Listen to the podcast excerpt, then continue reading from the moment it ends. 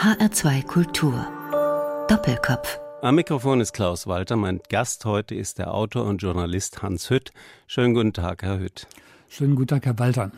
Gehen wir gleich mitten rein. Herr Hütt, was ist eigentlich Bückware?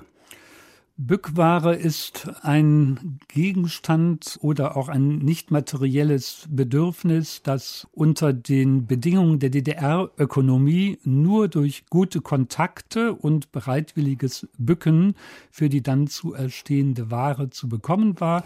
Es diente auch für Tauschgeschäfte aller Art. Es bezieht sich vor allen Dingen auf Dinge des täglichen Lebens und des kulturellen Lebens, die aber sehr knapp nur verfügbar waren. Was zum Beispiel? Zum Beispiel Karten für das Berliner Ensemble, um nur ein Beispiel zu nennen. Oder einen Stadtplan von Berlin. Das war richtige Bückware. Und Bückware gab es nur in Ostdeutschland, Schrägstrich in der DDR? Ja, der Westen schwamm ja, wie es den Anschein hatte, im Überfluss. Ähm, aber da gab es natürlich andere Bückware, also Baugenehmigungen, Grundstücke, bestimmte Ferienheime der Gewerkschaften oder Tagungsakademien der Kirchen. Das war dann Bückware, die man sich erdiente. Nächste Frage, was ist eigentlich Bimbes? Bimbes ist das Wort, mit welchem Helmut Kohl dasjenige Geld bezeichnete, das ihm mehr oder weniger schwarz unter zur Hilfenahme der Streiler Mission in Bonn, St. Augustin, zu Hilfe kam. Und Bimbes hat sich bis in die letzten Amtsjahre nach dem Verlust des Kanzleramtes erhalten. Nur hat Kohl dazu gesagt, was dann sein Ehrenwort gegenüber ungenannten Spendern gewesen ist, die, die wollte er nicht offenbaren. Dabei, das hat jedenfalls Wolfgang Schäuble so vor laufenden Kameras und Mikrofonen bestätigt. Das waren Reste aus dem Parteispenden-Skandal der 80er Jahre, die mhm. ihm beinahe eine Falschaussage wegen Meineids in dem Untersuchungsausschuss eingebracht hätte. Bückware und Bimbes, zwei Begriffe, die heute mehr oder weniger in Vergessenheit geraten sind. Bückware aus den 50ern, Bimbes, Sie haben es gesagt, aus den 80ern. Beide Begriffe stammen aus Wörterbüchern, die Sie geschrieben haben, Herr Hütt. Was hm. ist das für ein Projekt? Da bin ich fast, würde ich sagen, wie die Jungfrau zum Kind gekommen. Ich kriegte eine Anfrage von einer Duden-Redakteurin, ob ich mir vorstellen könnte, diese Wörterbücher über Wörter, die in dem jeweiligen Jahrzehnt 50er, 60er, 70er, 80er Jahre erstmals in den Duden aufgenommen worden sind. Und zu jedem Wort, das war ihre Frage, gelte es dann, einen kurzen Text zu schreiben, ungefähr 1000 Zeichen die Amerikaner würden sagen 250 Wörter. Und die ersten Textproben, die ich geschrieben habe, die führten dann auch gleich äh, zu einem schönen Vertrag. Und das Ergebnis sind diese vier Bücher. Es folgt eventuell noch ein fünftes über Wörter aus den 90er Jahren. Alle vier Bücher haben dieselbe Länge, so ein handliches Format von 128 Seiten, Kleinformat. Auf jeder Seite gibt es einen Begriff 90 Wörter aus den Bereichen Alltag, Mode, Kultur, Politik, sehr lesbar. In einer guten Stunde ist man eigentlich durch, habe ich festgestellt. Und dann entsteht so eine Art Panorama eines Jahrzehnts äh, in Wörtern. Wie sind Sie vorgegangen? Wie haben Sie recherchiert? Sie sind Jahrgang 1953, haben also einiges erlebt, aber wohl doch nicht alles. Ich hatte im Wesentlichen drei Quellen. Das erste ist das digitale Wörterbuch der deutschen Sprache in welchem zum Beispiel das gesamte Archiv der Wochenzeitung Die Zeit digitalisiert vorliegt. Dann hatte ich das digitale Archiv der Kulturzeitschrift Merkur. Und dann gab es mehrere Bücher des früheren Nürnberger Kulturdezernenten Hermann Glaser, der über die jeweiligen Jahrzehnte auch sehr opulent und eher in so einer musealen Opulenz geschrieben hat. Und dann natürlich auch noch alle möglichen Zeitschriften von der Filmkritik später, das Kursbuch, die Akzente, auch DDR-Zeitschriften waren dabei behilflich. Insoweit konnte ich mich auch selbst immer auf die Probe stellen, wie weit mein Gedächtnis reichte oder wo ich dann auch selbst neue Dinge für mich entdeckte. Ich habe auch einiges entdeckt, was ich entweder nicht mehr kannte oder noch nie gehört hatte. Das betrifft insbesondere Worte aus der DDR. Da kommen wir später dazu. Ich mhm. würde vorschlagen, wir fangen einfach jetzt mal an mit ein paar Beispielen und beginnen in den 50er Jahren beim ersten Band. Der Begriff Seifenkistenrennen. Was war das? Das war ein Thema, das Väter und Söhne beeinflusste und mit Begeisterung erfüllte. Das ist wirklich ein geschlechtsspezifisches Thema. Die Mädchen, also die Schwestern, mussten am Rande stehen und es waren vor allen Dingen die Jungen äh, und ihre Väter, die diese Kisten zusammenbastelten. Und das war eigentlich auch eine Erfindung aus der Alltagskultur der amerikanischen Befreier und Besatzer die dort auch Preise auslobten, die dem schnellsten Seifenkistenpiloten dann auch eine Reise nach Amerika spendierten. Also die waren extrem beliebt, gerade auch in Frankfurt. Man schoss da also durch die Gegend äh, und im Taunus, also auch halsbrecherische Wie auf, auf, offener Straße? Ja, auf offener Straße. Aber oh. das war natürlich durch das Publikum und die Schutzpolizei so abgeriegelt, dass dort kein alter Horch dazwischenfahren konnte. Relativ schnell wieder aus der Mode geraten. Das gilt, glaube ich, auch im Großen und Ganzen für den nächsten Begriff, beziehungsweise für den Gegenstand, der da bezeichnet wird, mit der Nierentisch. Ja, der Nierentisch, der ist ein Interieur der 50er Jahre, bei welchem man möglicherweise deswegen darauf gekommen war, ihn so zu gestalten, weil der Wohnraum oder die Wohnräume doch noch relativ beengt waren und so durch die Einkerbungen, die diese Tische hatten, Platz für ein Stühlchen oder ein kleines Sesselchen ließen. Er war neben den Tütenlampen der Inbegriff des modischen, neumodischen Interieurs, das endlich Abschied von den schweren, fast hätte ich gesagt, gusseisernen, aber es waren dann eher schwere Eichenmöbel der Großelterngeneration, die dann in den jungen Haushalten noch anfangs die Oberhand besaßen und konnten dann durch diese leichte filigrane Möblierung ersetzt werden.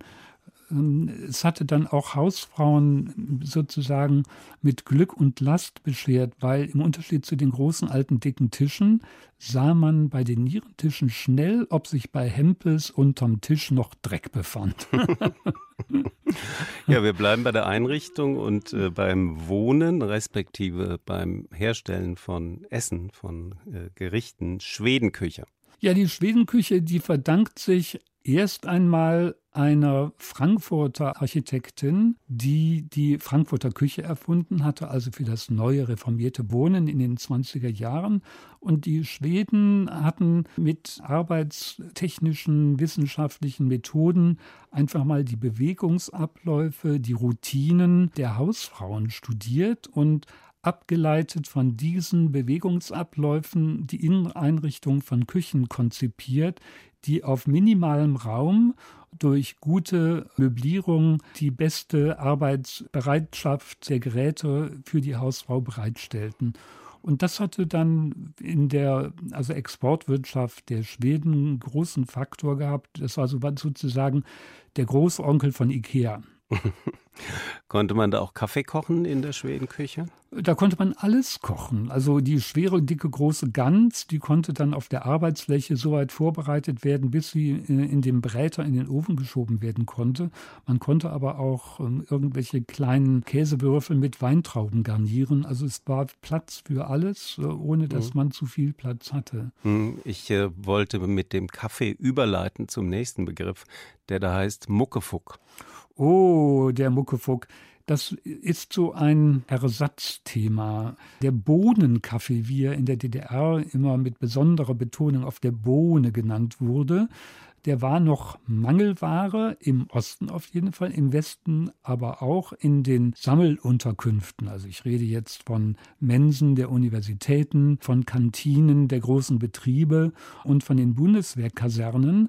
Da gab es Muckefuck und das ist eine ganz fürchterliche Plörre, die aus allen möglichen Kräutern als Ersatz für Kaffeebohnen gebraut wird und in der Regel dann auch nur so eine kleine Schlammspur auf dem Tassenboden zurückließ. Hans Hütt, Autor von vier Bänden, ein Jahrzehnt in Wörtern. Es geht von den 50ern bis in die 80er. Noch ein letztes Beispiel aus den 50ern, die Managerkrankheit. Die Managerkrankheit, da bin ich jetzt gerade. Der Stress. Der, der Stress, Stress, natürlich. Also der Stress, der war, wenn man bedenkt, was die Männer, die im erwerbsfähigen Alter das sogenannte Wirtschaftswunder dann auf die Beine stellten, wenn man bedenkt, was sie zuvor im Krieg und in der Gefangenschaft überlebt hatten, Demgegenüber schien die industrielle Arbeitsweise relativ entspannt zu sein. Wenn man allerdings weiß, dass es einer eigenen gewerkschaftlichen Kampagne bedurfte, um aus der Sechs-Tage-Woche eine Fünf-Tage-Woche und zu der 40-Stunden-Woche zu gelangen, dann sieht das natürlich schon anders aus. Der Werbeslogan, mit welchem die Gewerkschaften dafür kämpften, hieß, Samstags gehört Fatih mir. Ähm, womit natürlich dann auch angedeutet ist, dass nach dem Stress im Betrieb am Wochenende der Stress der Familie dann als Ersatz drohte. Herr Hütt, ich würde Sie gerne bitten, damit wir auch mal einen Eindruck bekommen, den wir natürlich schon bekommen haben, aber einen noch besseren, wie diese Wörterbücher funktionieren. Wie der Ton auch ist dieser Einträge, würde ich Sie bitten, ein Stück vorzulesen, okay? Ja. Wir haben gemeinsam uns geeinigt auf den Schlussstrich. Okay, da gucke ich jetzt gerade auf Seite 109, glaube ich. Nee, 105, genau. genau. Viele wollen einen Schlussstrich ziehen unter das ganze Kapitel, das Gestern, die Vergangenheit, die Psychose von 1945 und so weiter. Man bleibt vage. Erst sollte das Dritte Reich tausend Jahre dauern, dann will man sich so schnell wie möglich von der Erinnerung an zwölf Jahre befreien. Die vielen Schlussstriche, die die Texte des Jahrzehnts prägen, beziehen sich auf alles Mögliche. Sie umgehen es zu sagen, was sie mit einem Schlussstrich auf Abstand drücken wollen. Das Gedenken an die Opfer fällt so schwer, dass es kaum zur Sprache kommt. Wenn man einen bereinigenden, ausdrücklich dicken Schlussstrich ziehen will, dann bitte richtig. Ein Schlussstrich unter die Erinnerung ist untauglich. Der Trugschluss ist offenkundig. Die Sehnsucht nach Schlussstrichen weicht dem Schrecken der jüngsten Vergangenheit aus, als sei sie eine Ersatzhandlung dafür, den einen Schlussstrich nicht zu wagen, weil er keine Erlösung von dem Schrecken in Aussicht stellt. Hans Hütt mit einem Auszug aus seinem 50er Jahre Wörterbuch Ein Jahrzehnt in Wörtern. Ich habe das Beispiel mit vorgeschlagen, auch weil ich finde, es ist ein schönes Beispiel dafür, für die Aufladung von Sprache, auch für Mehrdeutigkeiten und für doppelte Böden äh, in der Sprache. Und solche Erkenntnismomente gibt es viele in diesen vier Wörterbüchern. Herr Hütt, bevor wir uns vorwärts bewegen in die 60er Jahre, haben Sie eine Musik mitgebracht. Was hören wir? Herren dieser Welt von Hildegard Knef weil Hildegard Knef, die junge Hildegard Knef, ein Superstar der 50er Jahre war. Eine Skandalnudel wäre ihrem Format ungerecht, weil sie eine so große Künstlerin in jeder Hinsicht dieses Wortes war. Als das Flussbett eingetrocknet, suchten Kinder nach dem Ufer, suchten in den flachen Tiefen nach den Fischen, die inzwischen über alle Berge waren.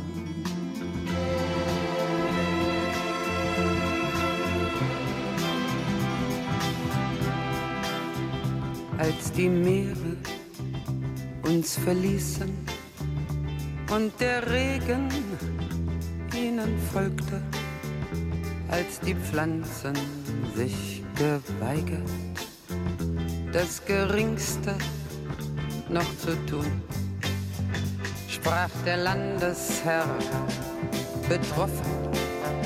Jetzt ist wirklich Polen offen. Wir sind Herren dieser Welt, Hildegard Knef im Doppelkopf auf HR2 Kultur, ausgewählt von meinem heutigen Gast Hans Hütt. Er ist Autor einer vierteiligen Reihe, ein Jahrzehnt in Wörtern und diese Wörterbücher schreiben so eine Art Kulturgeschichte der Bundesrepublik. Bundesrepublik hätte ich fast gesagt, habe ich auch anfangs gedacht, bis ich dann äh, plötzlich auf Wörter gestoßen bin, die ich äh, selbst überhaupt nicht kannte. Und das waren oftmals Wörter aus der DDR oder mhm. Abkürzungen aus der DDR, zum Beispiel ABF. Herr Hütt, was ist ABF? ABF steht für die Arbeiter- und Bauernfakultät, mit welcher die frisch gegründete DDR Kriegsheimkehrern, die ihre Schulausbildung schon beendet oder noch nicht beendet hatten und auch noch kein Studium angefangen hatten, den schnellen Weg zu einem Studium an einer Hochschule der DDR freiräumten.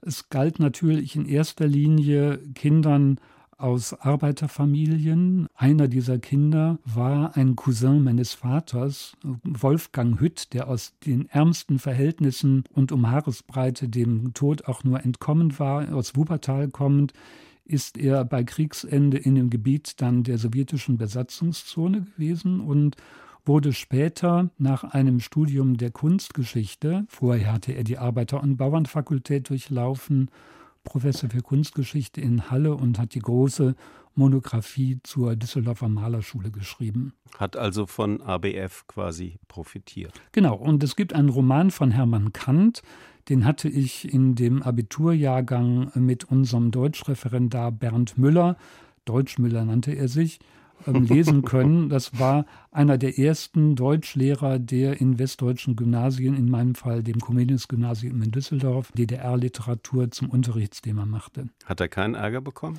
Nein, im Gegenteil. Wir waren Feuer und Flamme und die Eltern konnten sich nicht beschweren, weil die Lehrerfreiheit oder die Lehrfreiheit ist ja nun gewissermaßen gesund, grundgesetzlich garantiert. Düsseldorf haben Sie gesagt, Sie sind am Niederrhein aufgewachsen, also eher weit weg vom Arbeiter- und Bauernstaat im Osten. Wie haben Sie sich informiert über die DDR-Wörter? Da habe ich auch Sinn und Form, eine, eine Zeitschrift der DDR-Kulturgeschichte genutzt. Ich hatte auch einige Filme und Romane aus der DDR-Geschichte gelesen. Erik Neutsch, Spur der Steine zum Beispiel und eben schon erwähnt Hermann Kant, die Aula. Die DDR-Literatur hatte schon ihre eigene Qualität über das Leben, die Umstände so zu schreiben, dass man auch die Zwischentöne, die auch dort nötig waren, um sich verständlich zu machen, sehr schnell auch als Westdeutscher heraushören konnte. Was ich nicht verstanden habe, war der Begriff, oder verstanden schon, aber ich kannte ihn nicht so richtig in seiner Bedeutung, der Begriff Subotnik. Subotnik, das ist ein Begriff aus dem sozialistischen Alltag, mit welchem aus dem sogenannten freien Wochenende dann doch eher so etwas wie ein freiwilliger Diensteinsatz wurde, mit welchem man in den Wohngebieten, in den Nachbarschaften dann von dem Wohnabschnittsbevollmächtigten. Hieß, der, hieß der wirklich so? Der Abschnittsbevollmächtigte ah, ja. hieß er. Und der plante dann mehr oder weniger, was anstand, den Park putzen, die Straße putzen, bei den Abbrucharbeiten irgendeiner Ruine zu helfen, irgendwo ein paar Pflänzchen zu säen oder die Bäume in einem knochentrockenen Sommer zu wässern. Alles das konnte eine Rolle spielen und wer sich dort bewährte und zeigte, dass er nicht irgendwie nur ein Faulpelz war, konnte damit Fleißkärtchen und Punkte sammeln, was etwa bei der Zuteilung einer Neubauwohnung oder einem neuen Job behilflich war, denn alles wurde irgendwo registriert, man stand buchstäblich auch dann, wenn man Gutes leistete, unter Bewachung.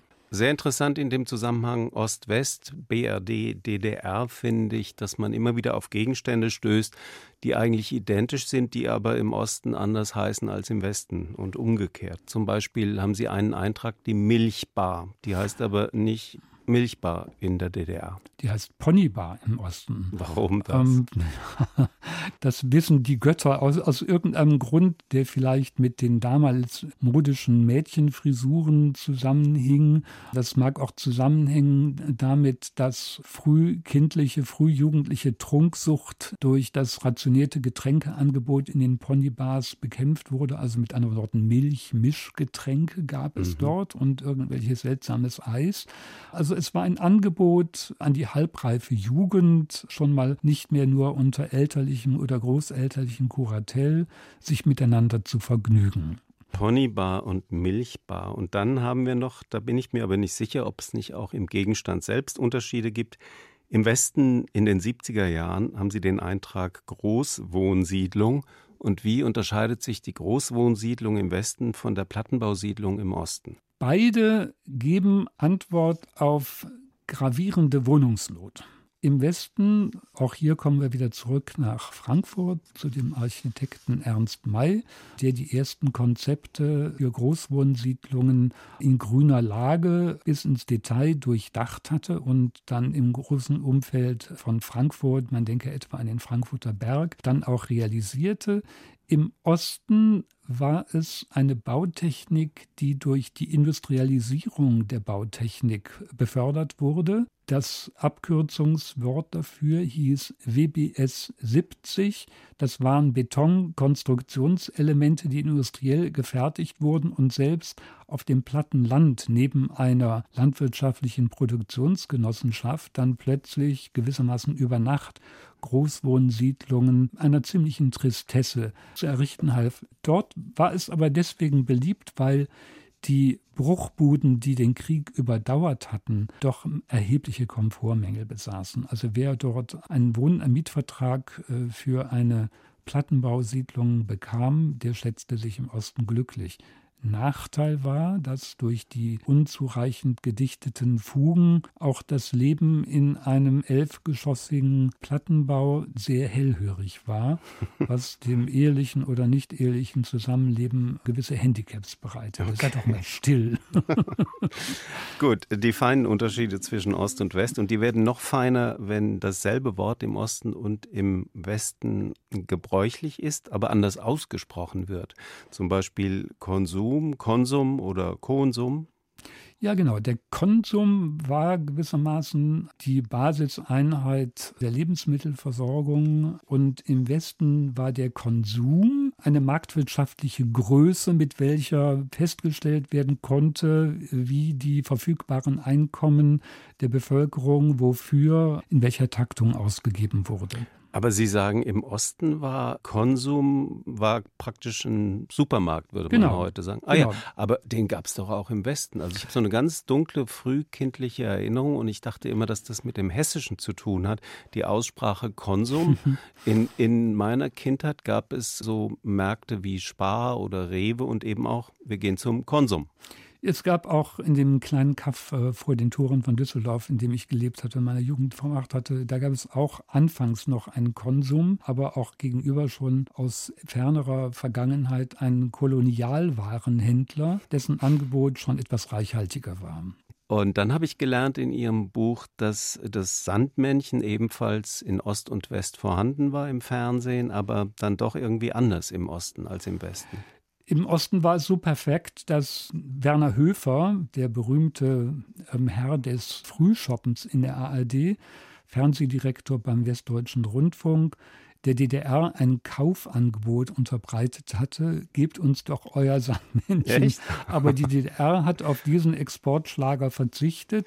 Warum um, war der besser als der westliche Sandmann? Der war, der war deswegen besser, weil er die kindlichen Träume in so einer feinen und überraschenden offenen Weise zum Thema machen konnte, dass demgegenüber das westliche Sandmännchen irgendwie nur wie so ein schlechter Abklatschversuch oder eine schlechte Kopie nur war.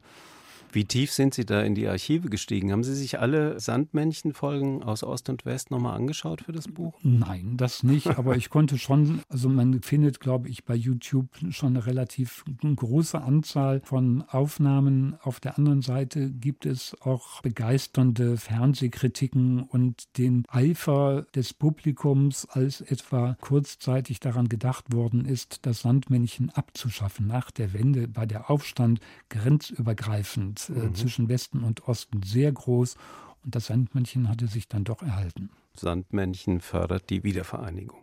Im Wörterbuch der 70er von Hans Hütt bin ich auf ein mir komplett unbekanntes Wort gestoßen. Ich dachte zuerst, es ist ein Druckfehler.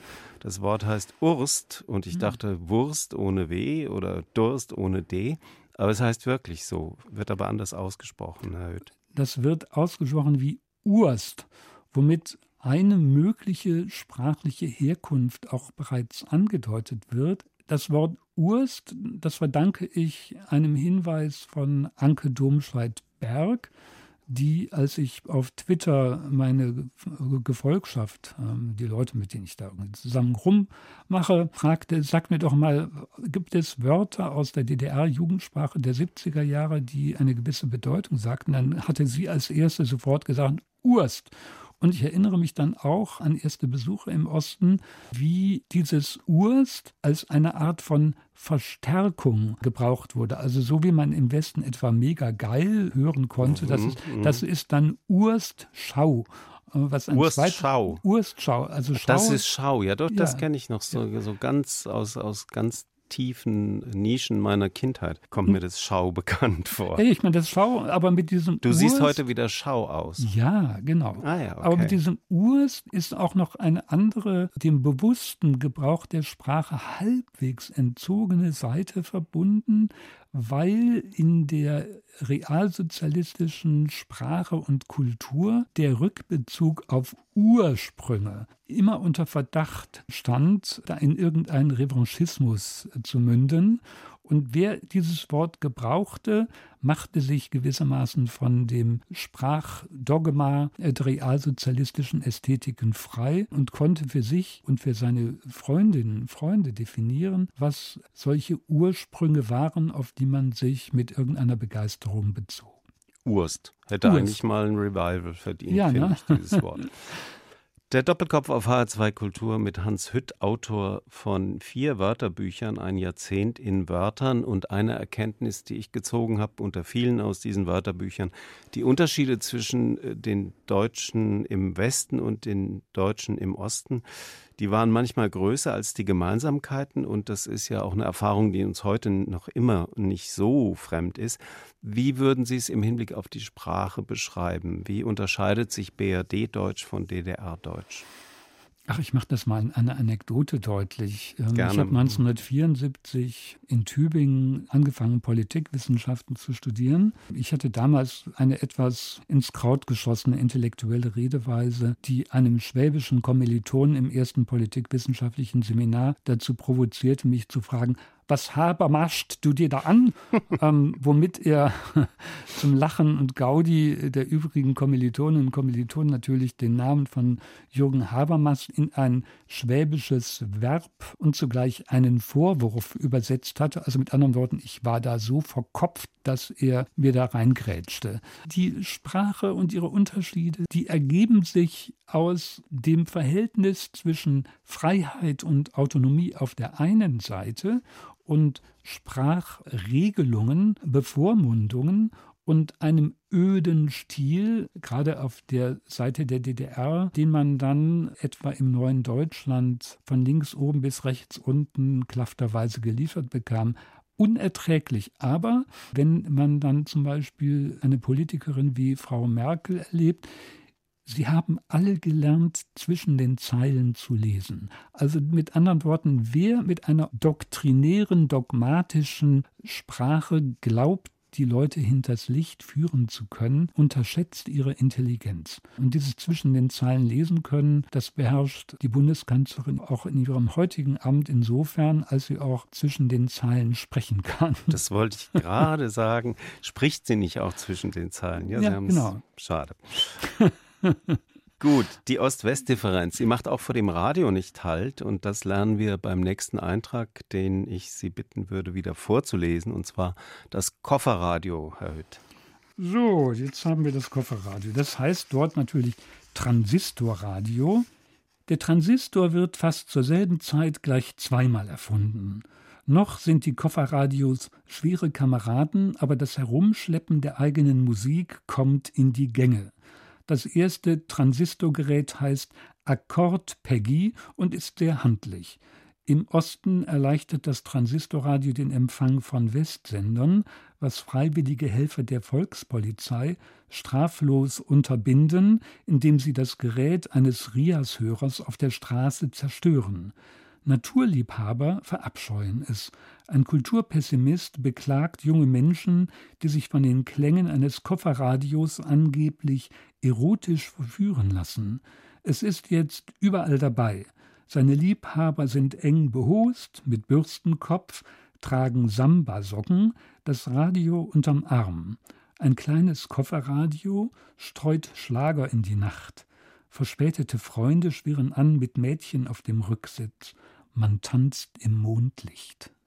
Akkord Peggy muss ich mir unbedingt besorgen. Gibt es das noch? Haben Sie bestimmt recherchiert. Im Internet gibt es bestimmt Akkord Peggy noch Bestimmt. zu kaufen, oder? Einfach mal bei eBay prüfen, wie viel Akkordpeggy ich, mach ich sofort nach der Sendung. Aber um den Hals hängen, habe ich mich gefragt. Da bin ich gestolpert. Hatten die im Osten Gummibänder am Kofferradio oder wie hat das Osten, funktioniert? Also im Osten wurde es um den Hals gehängt, im Westen trug man es unter den Arm. In der Tat, die hatten da so Gummibänder oder Schlaufen aus welchem Material auch immer. Daran mangelte es nicht.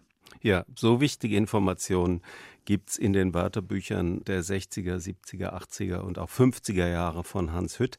Im Wörterbuch der 60er bin ich im Kapitel Gesellschaft auf den Begriff amerikanisch gestoßen. Und Sie schreiben, unser amerikanisches Jahrzehnt bezeugt gemischte Gefühle. Was meinen Sie damit?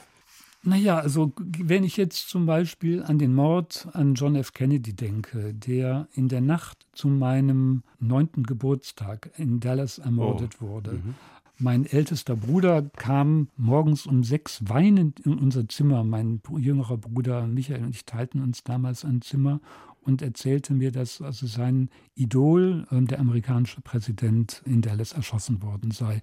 Das war, wenn man bedenkt, wie die amerikanische Kultur im Fernsehen, in der Musik, in der Filmgeschichte die westdeutsche Kultur geprägt hatte, da war man schon gewissermaßen, jedenfalls in den Jahren bevor der Vietnamkrieg auch in Europa Proteste hervorrief, da war man doch erst einmal sehr sympathisch mit und die Gelegenheiten über den American Field Service oder durch ein Austauschstipendium für ein paar Monate oder ein ganzes Schuljahr auf eine amerikanische Schule zu wechseln, das war der Traum vieler Jugendlicher in Westdeutschland.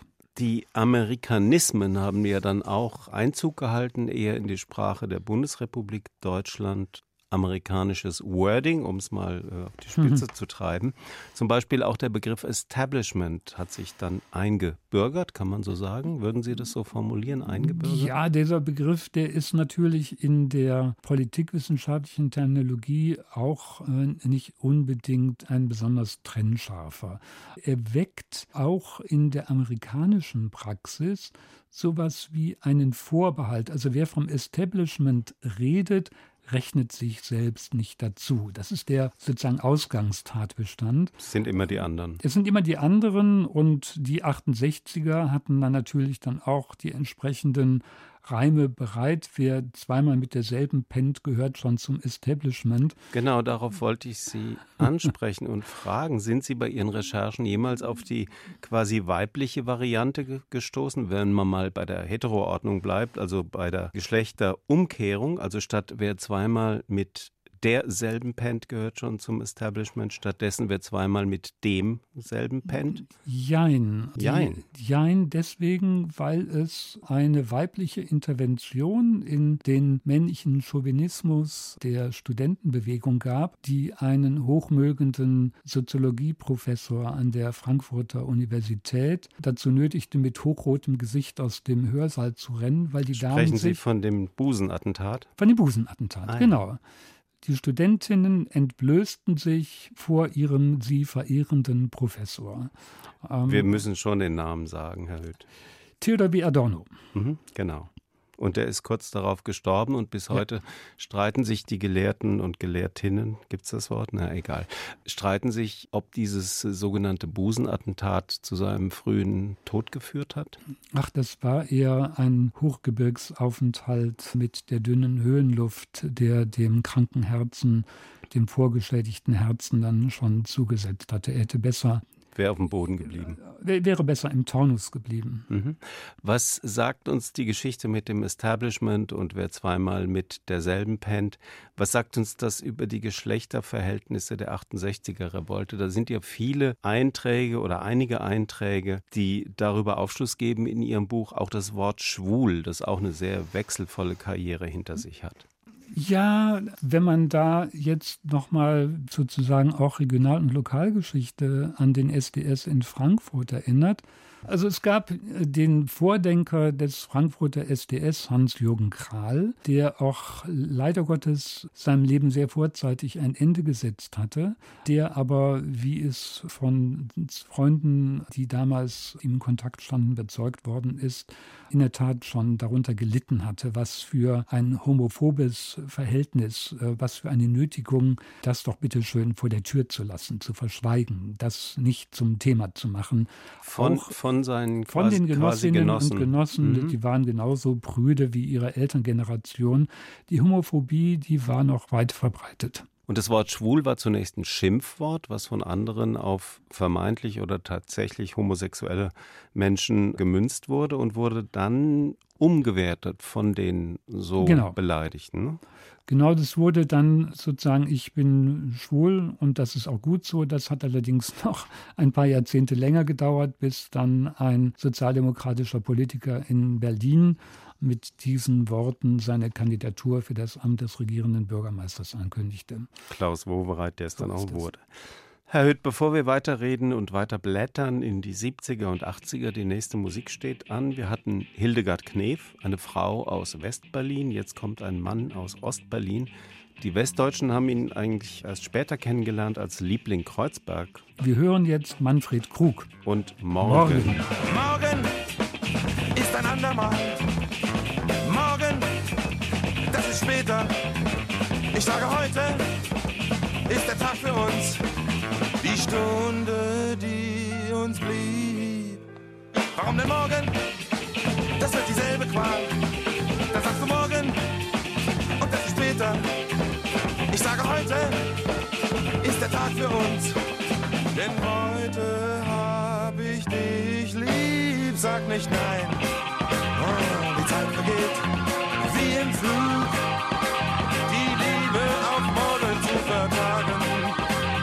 Das ist nicht klug. Werde mein, sag, dass du an mich denkst und dass du nicht heute noch morgen dein Herz einem anderen schenkst. Werde mein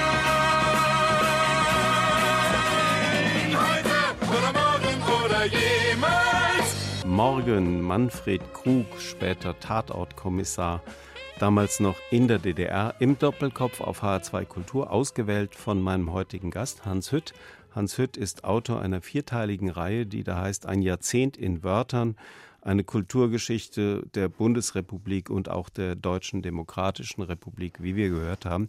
Wir sind jetzt in den 70ern angelangt, Herr Hütt. Was ist ein Leckerschmecker? Oh, ein furchtbares, ein furchtbares Konstrukt der Süßwarenindustrie, das man sich vorstellen muss wie einen in Zuckerwatte gehärteten Jägerzaun. Ähm, oh wenn man wenn man sich diese seltsamen Romben zerbrochen in den Mund geschoben hatte, dienten sie zahnärztlichen Umsätzen, weil irgendwie schief reingeklebte Bleiplomben dann oh Gott, oh Gott. darin stecken blieben hm.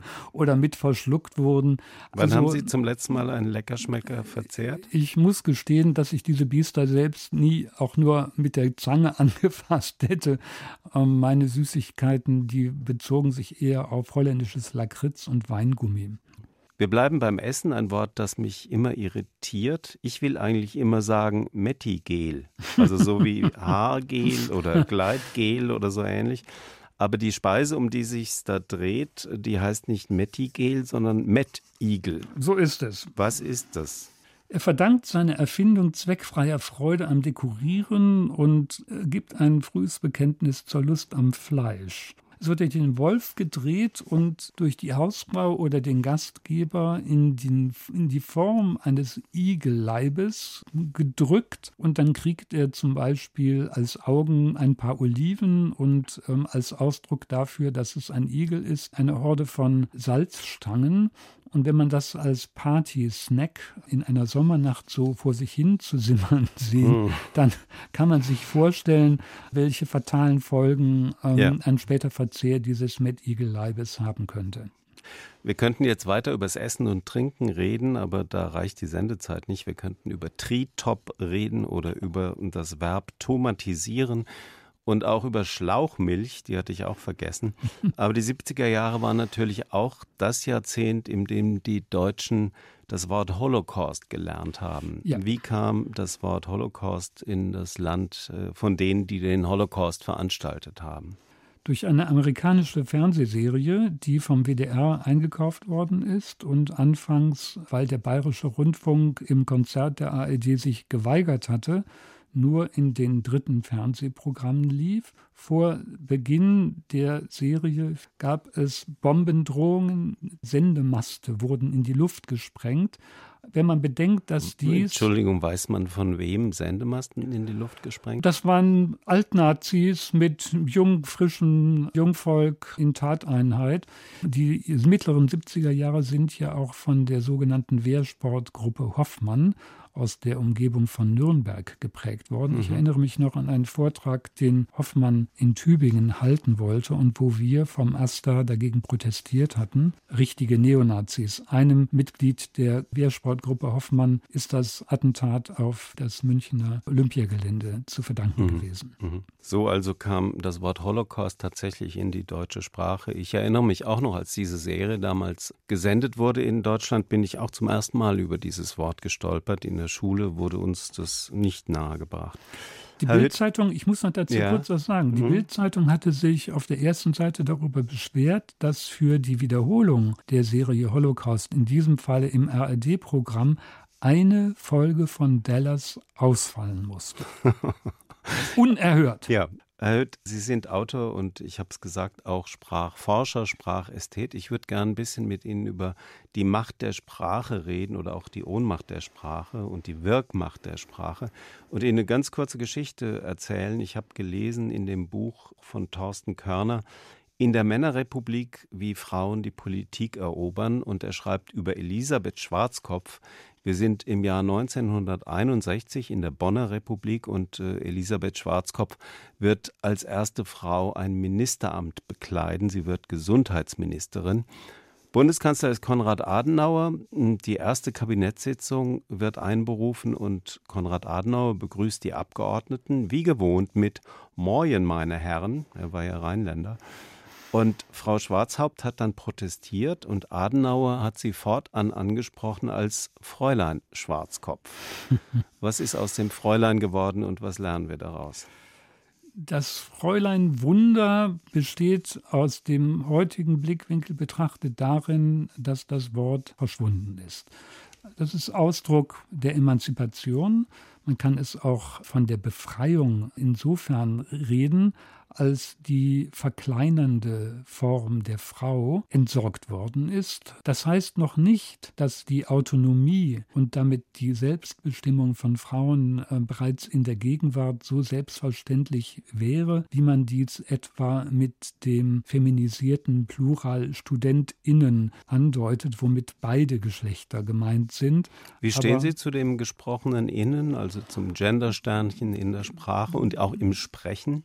Es ist eine Brücke, ein Scharnier, das Sprachgewohnheiten hörbar macht und den Weg, sie zu verändern, auch hörbar macht. Also die Irritation ist Teil des Spieles. Ich kann das jetzt weder verurteilen, noch kann ich das jetzt aus ästhetischen Gründen sonderlich gutheißen, weil es eine Krücke ist. Aber Sie benutzen es selbst? Ich benutze es da, wo es der Sprachökonomie förderlich ist, also statt der gendergerechten Ansprache an sehr verehrte Damen, Herren, Söhne, Mädchen, Töchter, Brüder, Schwestern. Es ist eine Abkürzung, es ist eine Ökonomie und es ist zugleich auch eine Referenz an die Autonomie von Frauen, sich nicht durch den männlichen Gebrauch der Sprache ausgegrenzt zu fühlen.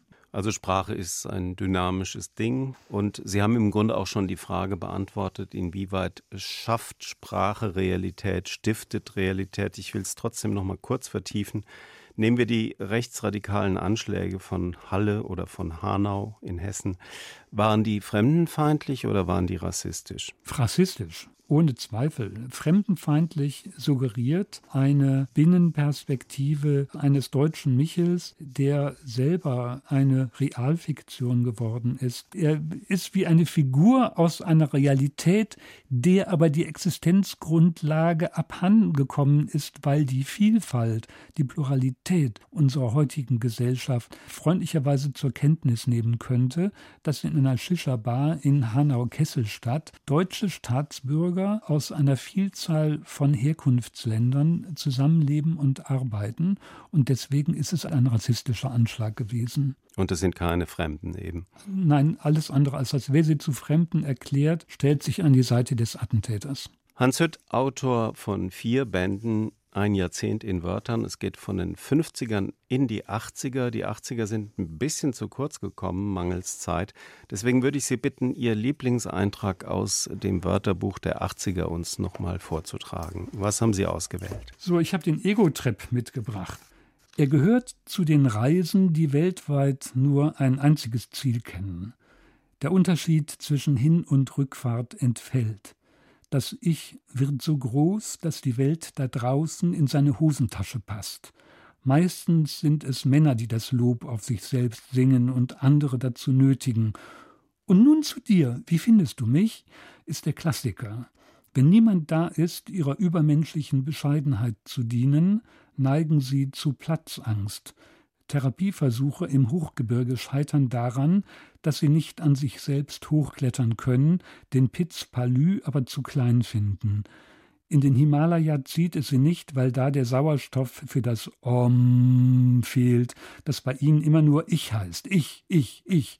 Werden sie, nicht nur deshalb, hilfsbedürftig und müssen sie daher einsehen, allein nicht weiterzukommen, kann sie das Erlebnis in letzter Minute vor sich selber retten. Unser Jahrzehnt tut so, als sei die Welt dazu bestimmt, solche Typen zu hätscheln und zu bewundern. Es bekäme der Welt besser, wenn man sich aufmerksamer für die anderen zeigte. Hans Hütt über den Ego-Trip und diese Zeile oder diesen Flirtspruch fast, den habe ich mir gemerkt. Und nun zu dir, wie findest du mich? Das werde ich bei Gelegenheit mal versuchen, ob das klappt. Das war ein Auszug aus der vierteiligen Reihe Ein Jahrzehnt in Wörtern, das Wörterbuch quasi als Kulturgeschichte von Hans Hütt, erschienen im Duden Verlag. Herr Hütt, zum Schluss eine letzte Musik aus den 70ern, eine Musik, die eigentlich zu einem Sprachästheten zunächst mal nicht unbedingt zu passen scheint. Die Sex Pistols, was haben die hier zu suchen? Die haben für das Kronjubiläum der englischen Königin auf der Themse God Save the Queen neu getextet und gesungen. Das war der Beginn des Punks, der in die 70er Jahre, in die späten 70er Jahre fällt. Und deswegen habe ich das ausgesucht. Wunderbar. Das war der Doppelkopf auf HR2 mit Hans Hütt, Autor der Wörterbücher der Jahrzehnte. Vielen Dank, Herr Hütt, dass Sie mit uns gesprochen haben. Mein Name ist Klaus Walter. Ich wünsche viel Spaß mit God Save the Queen von den Sex Pistols.